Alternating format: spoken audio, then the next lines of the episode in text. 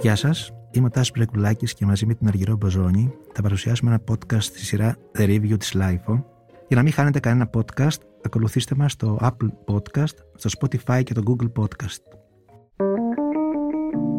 Είναι τα podcast της LIFO. Γεια σου Αργυρό. Γεια σου Τάσο. Καλή Ε, χρονιά. Επίσης, σήμερα θα πάμε στην Εθνική Πινακοθήκη για μια έκθεση που είναι πολύ σημαντική, πολύ ωραία Και πολύ άδεια. ναι, και πολύ άδεια και νομίζω ότι έχει, δεν έχει καθόλου πάρει τη δημοσιότητα που της αξίζει. Ε, είναι η τέχνη του πορτρέτου σε συλλογές του Λούβρου με πολύ σημαντικά εκθέματα από το Μουσείο του Λούβρου και όχι μόνο σημαντικά και πολύ δημοφιλή. Δηλαδή είναι εκθέματα που πας να τα δεις στο μουσείο όταν πας, όταν το επισκεφτείς. Ακριβώς. Εκεί είναι και μια ευκαιρία να δεις πράγματα τα οποία θα, θα ήθελες μέρα ή μέρες να τα ψάξεις σε ένα τόσο μεγάλο μουσείο όπως το Λούβρου.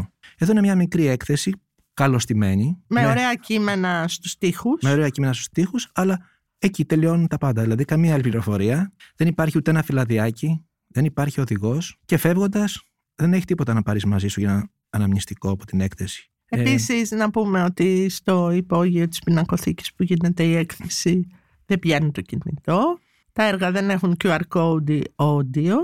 Δηλαδή Ναι. κάπως δυσκολεύεσαι αν δεν ξέρεις τα βασικά. Και να πούμε και κάτι αστείο στο τέλος, αργυρό φεύγοντας, Ναι. καθίσαμε μπροστά από ένα πάρα πολύ ωραίο καλοφτιαγμένο βίντεο που είναι μια ξενάγηση στα γαλλικά, Που ήταν στα γαλλικά, ναι, ναι. ναι, για την έκθεση. Αλλά είδαμε μερικούς ανθρώπους να κάθονται σε αυτούς τους Που πάγκους που κοιμούνταν. νομίζαμε ότι νόμιζαν γαλλομαθείς. Ναι, Οι οποίοι κοιμόντουσαν. κοιμούνταν, κοιμούνταν, κοιμόντουσαν εκεί και Έκαναν ένα διάλειμμα. να πούμε ότι στο βίντεο αυτό δεν, υπάρχει, δεν υπάρχουν υπότιτλοι. Δηλαδή, αν δεν ξέρεις αγγλικά, Όχι. Απλώς δεν μπορείς να καταλάβεις τίποτα. Πρέπει να είσαι γαλοθρεμένο, Τάσο. Εγώ στα Ναι. έχω πει εδώ και χρόνια.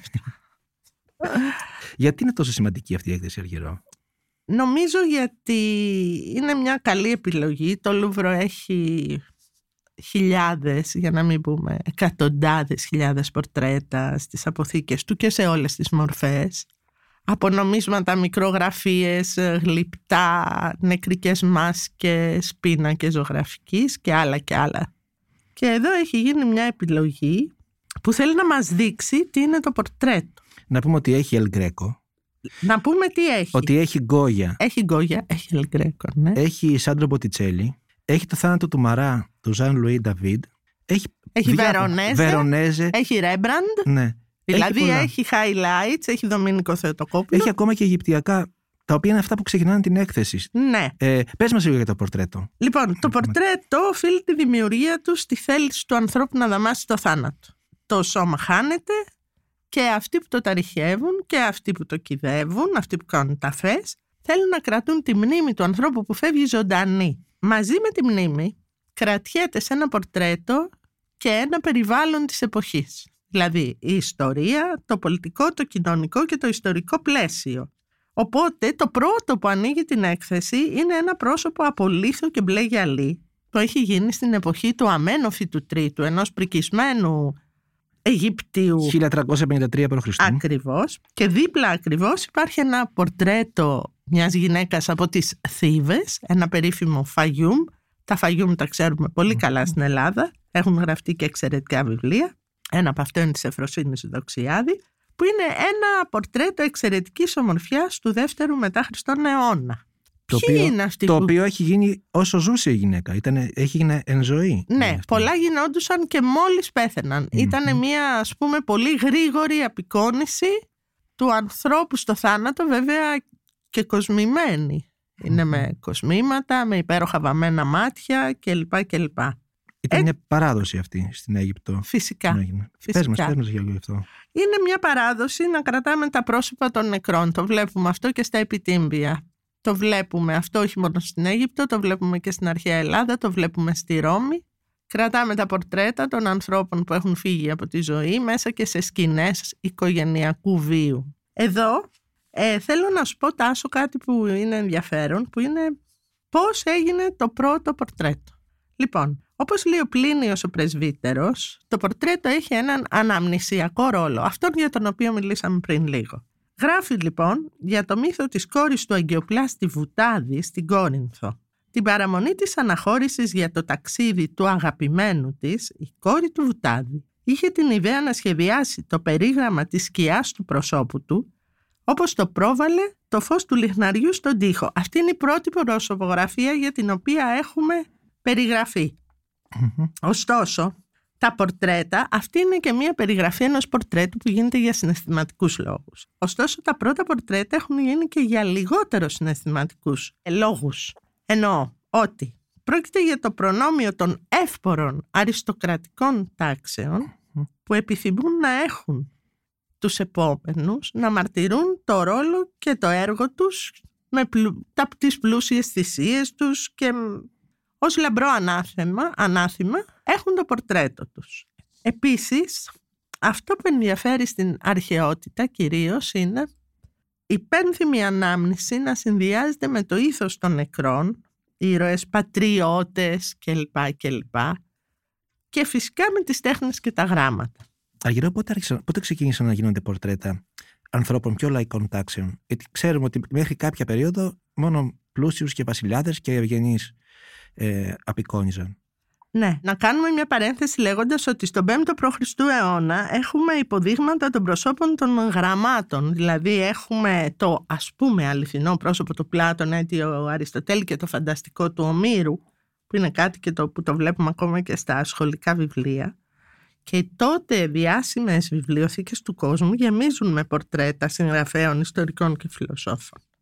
Μερικά από τα πιο διάσημα πορτρέτα στην ιστορία της τέχνης φυσικά αφορούν πλούσιους αριστοκράτες ηγεμόνες βασιλείς για πάρα πολλούς λόγους. Οι ζωγράφοι δούλευαν στις αυλές της, ανώτα, της, της ανώτερης τάξης. Οι αναγεννησιακοί δούλευαν με τους μέδικους. Ο Φίλιππος ο βασιλιάς της Ισπανίας είχε τους Ισπανούς ζωγράφους. Οι Γάλλοι οι βασιλιάδες είχαν ζωγράφους στην αυλή τους, οι οποίοι βεβαίως απεικόνιζαν τις χαρές, τις χάρες της βασιλικής ζωής, τον πλούτο. Δεν έχουμε σκηνές, για παράδειγμα, του οικιακού βίου. Οι Φλαμανδοί, οι Ολλανδοί, που κάνουν πορτρέτα θρησκευτικά, απεικονίζουν τον εσωτερικό βίο όπως ο Βερμέρ, αλλά και εκεί όχι τόσο την κατώτερη Σε ό,τι αφορά τη Γαλλία, που είναι και η πηγή ας πούμε, της έκθεσης και τα περισσότερα έργα προέρχονται από αυτή τη δεξαμενή, πολύ λίγα έργα, πολύ λίγα, βλέπουμε ένα ας πούμε στην έκθεση, αναφέρεται σε ανθρώπους της κατώτερης τάξης. Που είναι η κόρη της κουβερνάντας του... Του Ντελακρουά. Του, ναι, του Ντελακρουά. Όμως η κατώτερη τάξη ούτως ή άλλως ήταν τα μοντέλα. Αυτό όμως που απεικόνιζαν δεν ήταν κατώτερο. Δηλαδή πρέπει να φτάσουν οι αρχές του 1800 να γίνει έκθεση στο Παρίσι των έργων του Τζον Κόνσταμπολ για να πάνε όλοι αυτοί οι ζωγράφοι τοπίου να ζήσουν στην Μπεζανσόν έξω από το Παρίσι και να αρχίσουν να φέρνουν σε πρώτο πλάνο και τους εργάτες της γης και τις κατώτερες τάξεις σε πορτρέτα τα οποία τα συνένωναν και έδειχναν ένα πλαίσιο. Ε, πολύ αργότερα, στο 19ο για παράδειγμα αιώνα, αρχίζει ο Βαν να ζωγραφίζει τον γιατρό του, αρχίζουν οι άνθρωποι να χρησιμοποιούν άλλα μοντέλα, να μην είναι μόνο βασιλείς και ηγεμόνες για να υπάρχει ανάμνησή τους στο βάθος του χρόνου. Και φυσικά ο 20ος αιώνας... Να σε διακόψω γιατί υπάρχει και στην έκθεση ε, μια αρχαία ελληνική ταφική πλάκα όπου ήταν τα μόνα έργα που απεικόνιζαν τον λαό. Τους φτωχούς ανθρώπους. Τα μοναδικά ήταν. Ακριβώς. Ναι, ναι. Όχι, όχι. Δεν υπήρχαν. Ναι. Ε, δηλαδή ο, ο 20ος αιώνας είναι αυτός που κυρίως φέρνει σε πρώτο πλάνο και οι Αμερικάνοι ζωγράφοι, τους αποσυνάγωγους, τις πόρνες, τις χορεύτριες και τους κάνει πρωταγωνιστές που δείχνει τον πλούτο της κοινωνικής και πολιτικής ζωής και πώς διαμορφώνεται τον 20ο αιώνα στην Ευρώπη.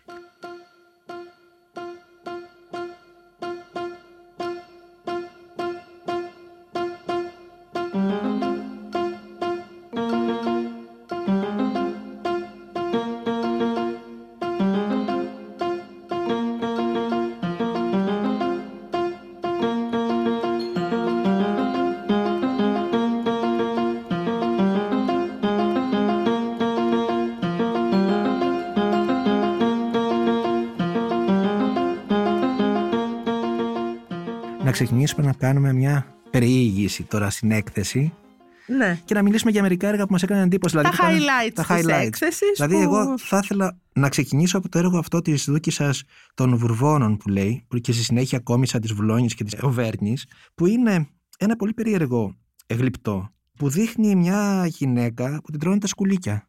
Α. Και λέει, ήταν κάτι πολύ συνηθισμένο την εποχή αυτή, το 14ο αιώνα, μετά την επιδημία της μαύρης πανόλης, να δείχνουν ανθρώπους αποστεωμένους και σε κατάθε- κατάσταση αποσύνθεσης, φαγωμένους από τα σκουλίκια, για να θυμίζει την ισότητα όλων των ανθρώπων. Δηλαδή, Μπροστά στο, Στο θάνατο, θάνατο, κάτι ναι. που κάνει Ότι και ο η βασ- Ιερώνυμος Μπός, που το κάνει Ναι. και ο Μπρέγκελ. ναι, ναι, ναι.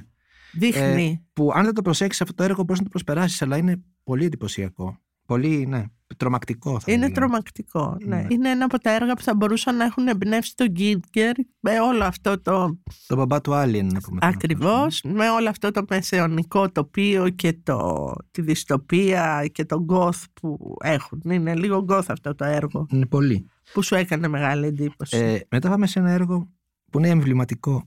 Ε, στο θάνατο του Μαρά. Για Μάρα. πες μου. για- Ναι. Μάρα. Μαρά, Μαρά. Μ, Μάρα. Λοιπόν, η Σαρλότ Κορντέ, η ερωμένη του Μαρά, τον σκοτώνει μέσα στη Γαλλική Επανάσταση. Αυτό είναι ένα εμβληματικό έργο του Νταβίντ. Αυτό το έργο και αυτή η ιστορία έχουν εμπνεύσει άπειρες άλλες ιστορίες και ένα κορυφαίο θεατρικό έργο του Πίτερ Βάις στο θάνατο του Μαρά. Δείχνει το Μαρά με το τυρμπάνι του στην μπανιέρα με το γραπτό του να τον έχει μαχαιρώσει η ερωμένη του όμως πίσω από αυτή την ιστορία φανερώνει την αναταραχή των τάξεων και βέβαια είναι ένα έργο στο πλαίσιο της Μεγάλης Γαλλικής Επανάστασης. Είναι ένα από τα πιο διάσημα έργα αυτής της περίοδου και φυσικά είναι ένα έργο ανεκτήμητο. ανεκτήμητο. Είναι ένα έργο που βλέπουμε παντού, έχει, έχουν γίνει λιθογραφίες, πολλά αντίγραφα κλπ. κλπ. Ναι. Εγώ τώρα θέλω να σταθώ στο, σε ένα εκμαγείο του Μεγάλου Ναπολέοντα που έγινε από τον προσωπικό του γιατρό, τον Φραντζέσκο Αντομάρτσι, ε, δύο μέρες μετά το θάνατό του. Δηλαδή, δύο μέρες αφού πέθανε ο Ναπολέοντας, το έφτιαξε ένα εκμαγείο, το οποίο έχει ένα πολύ ωραίο story. Αυτό έγινε τις 7 Μαΐου του 21 στην ίσο της Αγίας Ελένης, αλλά μερικά χρόνια αργότερα, το 33, ε, άρχισε να βγάζει γύψινα εκμαγεία ή μπρούζινα αντίγραφα της αποτύπωσης αυτής και να τα πουλάει. Και ήταν τόσο. τε- Ήταν μια επιτυχία, λέει, ε, χωρίς προηγούμενο, γιατί όλη η ρομαντική γενιά άρχισε να, Ήθελε πα- να έχει ναι. ένα Επειδή είχε- αναμνηστικό. Αυτό είχε που λέμε το αρχίσει να, πα- αναμνηστικό. να αναμνηστικό, να πα- είχε Ναι, πα- ναι. παθιαστεί με τον Μέγα Ναπολέοντα και ήταν από τη τεράστια επιτυχία. Και εντάξει, υπάρχουν πάρα πολλά. Έχουν σωθεί πολλά μ, ε, εκμαγεία, Μμμ. αλλά είναι. Εντάξει, έχει με- πολύ μεγάλο ενδιαφέρον να δεις πώς ακριβώς ήταν ο Μέγας Ναπολέοντας στο πρόσωπό του, γιατί είναι α, πραγματικό Ναι. αυτό. Παρά το γεγονός ότι έχει αποτυπωθεί εξαιρετικά από τους ζωγράφους. Ναι, ναι, ναι, ναι, ναι. Και με πολύ μεγάλη ακρίβεια, αλήθεια. Ναι, με πραγματικά μεγάλη μοιάζει πολύ. ακρίβεια. Ακριβώς. Και εμένα μου άρεσε και ένα άλλο πάρα πολύ ωραίο ε, ρωμαϊκό, ο αυτοκράτορας Καρακάλας, Αχα. ε, ο οποίος είναι όλος ζωντανός. Δηλαδή είναι ένα ε, γλυπτό που τον δείχνει με πανοπλία ε, και σγουρά μαλλιά και σγουρά γένια. Και είναι σαν να Αυτό σου ήταν μιλήσει. πολύ απαραίτητο. Όταν κάναμε το θέμα για τη βιβλιοθήκη του Αδριανού, μας έλεγε ο αρμόδιος αρχαιολόγος εκεί πόσο σοβαρή ήταν η απεικόνηση, η όμορφη απεικόνηση, τα πλούσια μαλλιά, οι βοστριχοι Μμμ. οι μπουκλές δηλαδή, Μπούκλε είχε αυτός, ναι. Και τα, το μουσι, Το μουσι. ναι, να είναι περιποιημένο. Αυτά ήταν σημάδια καλοπισμού ανδρών και πλούτου. Έχει και Βελάσκεθ. Την Μαρία Άννα της Αυστρίας. Αχα, για πες μας. Δεν έχω να πω και πολλά γι' αυτό. Είναι ένας πίνακας που δείχνει τον υπερβολικό πλούτο. Θυμίζει τα φουστάνια των φουστάνια. Λαμενίνια, Ναι. που είναι έτσι κάπως Ε, τετράγωνα. Στολίδια, έχει πολλά στολίδια. Αυτό αργυρό, δεν έχω κάτι άλλο να σου πω. για το Αλλά Βελάσκεθ. όμως, εντάξει, θα σου πω, Ναι. όχι για αυτό τον πίνακα, γιατί ούτε εγώ έχω πληροφορίες άλλες, μην κάνουμε Μμμ. τόσο τους έξυπνους. Ε, αλλά ένα πορτρέτο του Γκόγια, το πορτρέτο του νεαρού Λουίς Μαρία Δε Θιστού Εϊ Μαρτίνες, που ήταν ε, ο δεύτερος βαρόνος της Λαμεγκλάνα, Μμμ. είναι στη σχολή του Βελάσκεθ. Ο Γκόγια δεν ζωγραφίζει έτσι τους ευγενείς. Αυτό όμως το πορτρέτο, σε αυτό το πορτρέτο, ο Γκόγια δανείζεται από το Βελάσκεθ την τυπολογία των πορτρέτων της Ισπανικής αυλής. Είναι ένα πάρα πολύ εντυπωσιακό έργο του Γκόγια, πολύ ξεχωριστό Δείχνει Με πράσινο ένα, φόντο. με ένα πράσινο φόντο το οποίο είναι πιο φωτεινό στο κέντρο που Ναι. θυμίζει ας πούμε το φως που έβαζε ο Ρέμπραντ στο Ναι, ναι, κέντρο ναι, ναι, των ναι. συνθέσεων του. Είναι ένα μικρό αγόρι με μακριά μαλλιά, χωρίστρα στη μέση. Φοράει μια βελούδινη φορεσιά με λευκό γιακαδάκι και ροζ μεταξωτή ζώνη. Και βέβαια κρατάει μα- στο χέρι του ένα σκηνάκι, έχει ένα λουράκι με το Το σκυλάκι, του. σκυλάκι του. ναι. Ε, αυτό το φως, το πιο ανοιχτό στο φόντο, αλλά και ο σκύλος που δεν κοιτάζει και αυτός κατάματα τον θεατή, κάνουν τον πίνακα να είναι πολύ πιο μοντέρνος. Ναι. Και να πούμε ότι ο Γκόγιας γράφει πολύ σκοτεινά έργα. Δηλαδή αυτό είναι, απ' τα- έχει κάνει ελάχιστα φωτεινά. Ε, Αυτά που ζωγράφισε με τους ανθρώπους του, της αυλής ή με διάφορα πορτρέτα ανθρώπων που αγαπούσε είναι πιο... ναι. Ε, νομίζω τα πιο ωραία έργα Είναι της ένα έκθεσης. ναι. υπέροχο Είναι, ε, έργο και μια αριστούργημα, και ναι. μιλάμε για μοντέρνο θέλω να, μου, να σε ρωτήσω πώς σου φάνηκε το πορτρέτο του νέου του Μποτιτσέλη. Υπάρχει ένα πορτρέτο νεαρού άντρα με σκούφο. Το θυμάσαι όπως Α, μπαίνουμε. ε, φυσικά. Ε, καλά, Αυτά αυτό τα είναι. υπέροχα γαλάζια Ναι, ναι, ναι. μάτια. Αυτός ο νεαρός άντρας με κόκκινο σκούφο που φοράει αυτό το πολύ ωραίο βελούδινο μαύρο φόρεμα και είναι μπροστά σε αυτό τον γαλάζιο ουρανό. Είναι τοποθετημένο και σε ένα πολύ ωραίο σημείο γιατί μόλις μπεις στην έκθεση και προχωρήσεις, είναι ακριβώς μπροστά Απέναντί ακριβώς σου. απέναντί σου. Ναι. Και είναι από τα έργα που ε, δεν ξεχνάς. Δηλαδή νομίζω ότι το φωτογραφίζουν όλοι αυτό. Έχεις κάτι να μας πεις γι' αυτό; Αυτό που έχω να πω είναι ότι αυτό είναι ένα από τα τρία πορτρέτα του Μποτιτσέλη φέτος που έχουν συνδεθεί μεταξύ τους και έχουν κάνει μεγάλη εντύπωση. Ένα άλλο που λήφθηκε σε δημοπρασία αντίστοιχο αυτού σε αστρονομική τιμή και έχει σπάσει κάθε ρεκόρ. Είναι αυτά τα πρόσωπα του Μποτιτσέλη που είναι τόσο μοντέρνα που νομίζω ότι ένας νεαρός, αυτός ο νεαρός, ο συγκεκριμένος, ο Ινσταγραμμικός θα μπορούσα να πω, θα ανοίξει εκείνη την ώρα την πόρτα της έκθεσης και θα μπει μέσα. Ναι, είναι πολύ όμορφος επίσης. Είναι πολύ όμορφος, έχει αυτή την ελαφριά μελαγχολία, το λοξό βλέμμα και την υποψία ενός μη βιάματος. Δεν χαμογελούν αυτοί οι πιο ανοιχτά.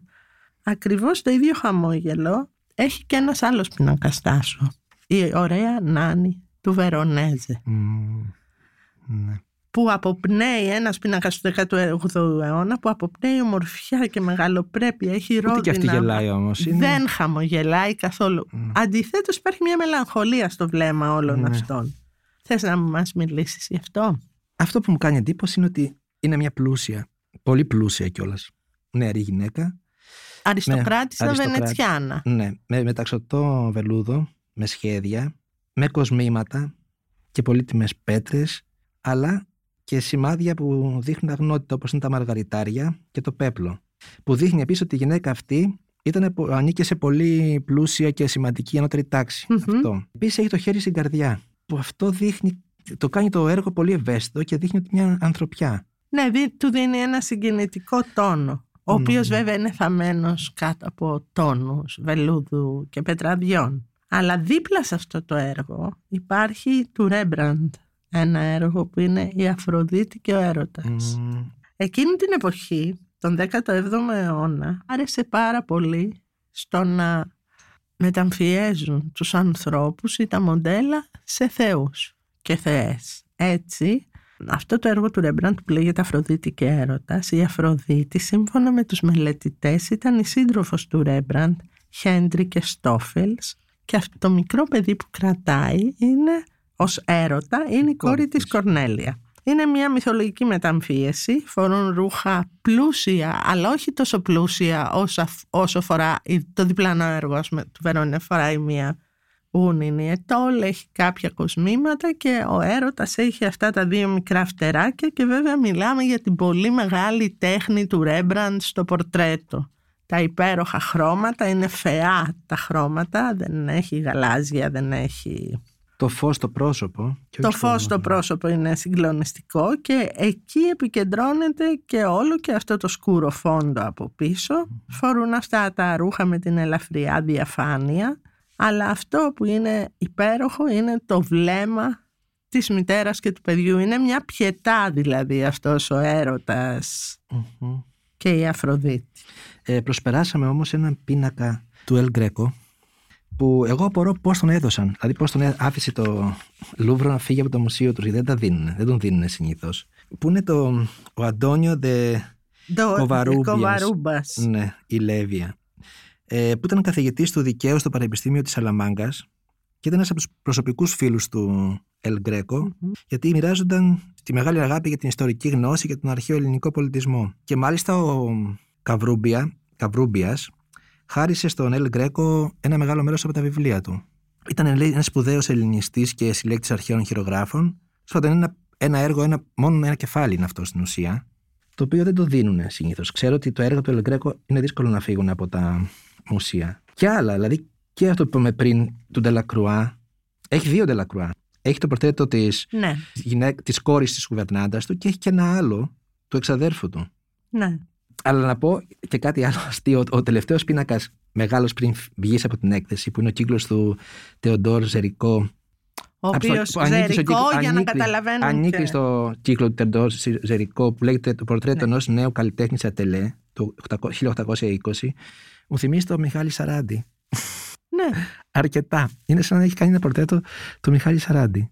Αργυρώ, επειδή πήγες και στο Παρίσι και είδες την αντίστοιχη έκθεση εκεί με τα έργα που δώσαμε εμείς στο Λούβρο.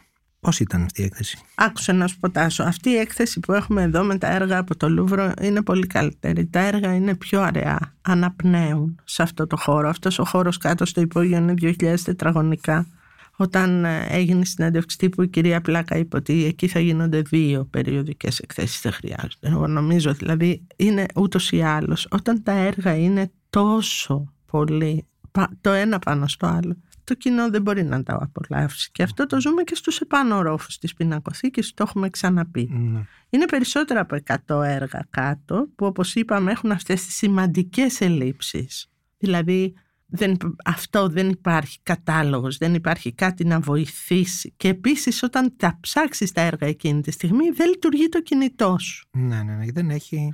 Γιατί δεν φτάνει το ίντερνετ. Είναι 3.000 χρόνια ιστορία σε μια ωραία έκθεση. Θα σου πω για το Λούβρο. Τα έργα του Λούβρου εκτίθενται κάτω στην, έκθε, στην αίθουσα Σιλή, είναι λίγο πιο χαμηλοτάβανη από τις άλλες αίθουσες.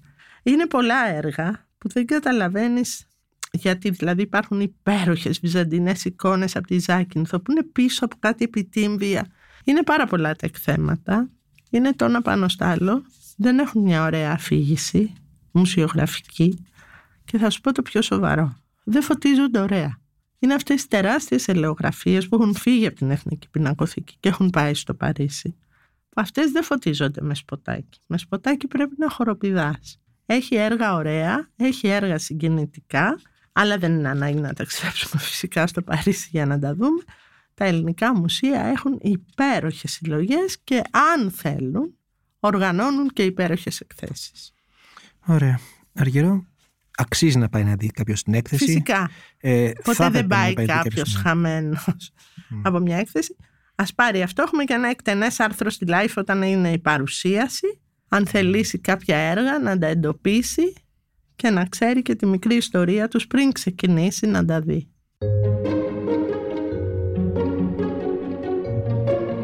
Είμαι ο Τάσος Πρεκουλάκης και μαζί με την Αργυρό Μποζόνη κάναμε μια βόλτα στην Εθνική Πινακοθήκη στην περιοδική έκθεση με τα πορτρέτα από το Λούβρο. Τα podcast της LIFO ανανεώνονται καθημερινά και τα ακούτε μέσα από το LIFO.gr ή τις εφαρμογές της Apple, του Spotify ή της Google. Κάντε subscribe πατώντας πάνω στα αντίστοιχα εικονίδια για να μην χάνετε κανένα επεισόδιο. Ηχοληψία, επεξεργασία και επιμέλεια, Φαίδωνας Χτενάς και Μερόπη Κοκκίνη. Ήταν μια παραγωγή της LiFO. Είναι τα podcast της Λάιφο.